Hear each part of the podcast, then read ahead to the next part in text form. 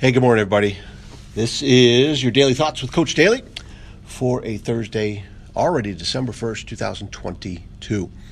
Um, some of you probably will believe this statement really fast. I don't put a lot of thought into uh, the topics. They, they kind of come to me in the morning, or uh, if it's something I put a note in my phone or something. Um, I don't have any script, as you can always tell, and probably annoyed by. Uh, but today, I was I sat down uh, here at school thinking about okay, this is what I'm saying, but then I see on my desk um, the calendar, um, the little leadership calendar that I got here from uh, my buddy Jody, um, who works right next door to me here at, at school. Um, she gave me this calendar, this leadership calendar last year, and I've been peeling off the the sayings and the quotes, and this is from November 29th, so just earlier this week, two days ago actually. What people have the capacity to choose, they have the ability to change. All right, Madeleine Albright said that.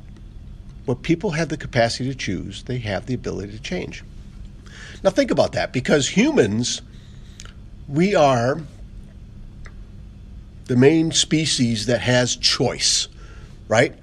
all, you know all other living creatures there's instinct there's you know survival there's they can't they don't think about oh what do i got to do today you know oh i got this appointment or boy i hope i can earn some extra money you know i was talking to my dog last night about this you might laugh at that but i looked at him and I said listen you have no clue about you know uh, whether we get paid this week or not or you know, he's just looking at me, just he's turning his head, just loving the fact that you know I'm spending time with him. That we played the chase game. I already took him for his walk, even if it was cold out, and um, yeah, that just that that thought just came to me there too. Um, yes, Coach Daly has fallen off the rails, I guess. Um, what people have the capacity to choose, they have the ability to change. We get to choose a lot, you guys, right? We get to choose a lot.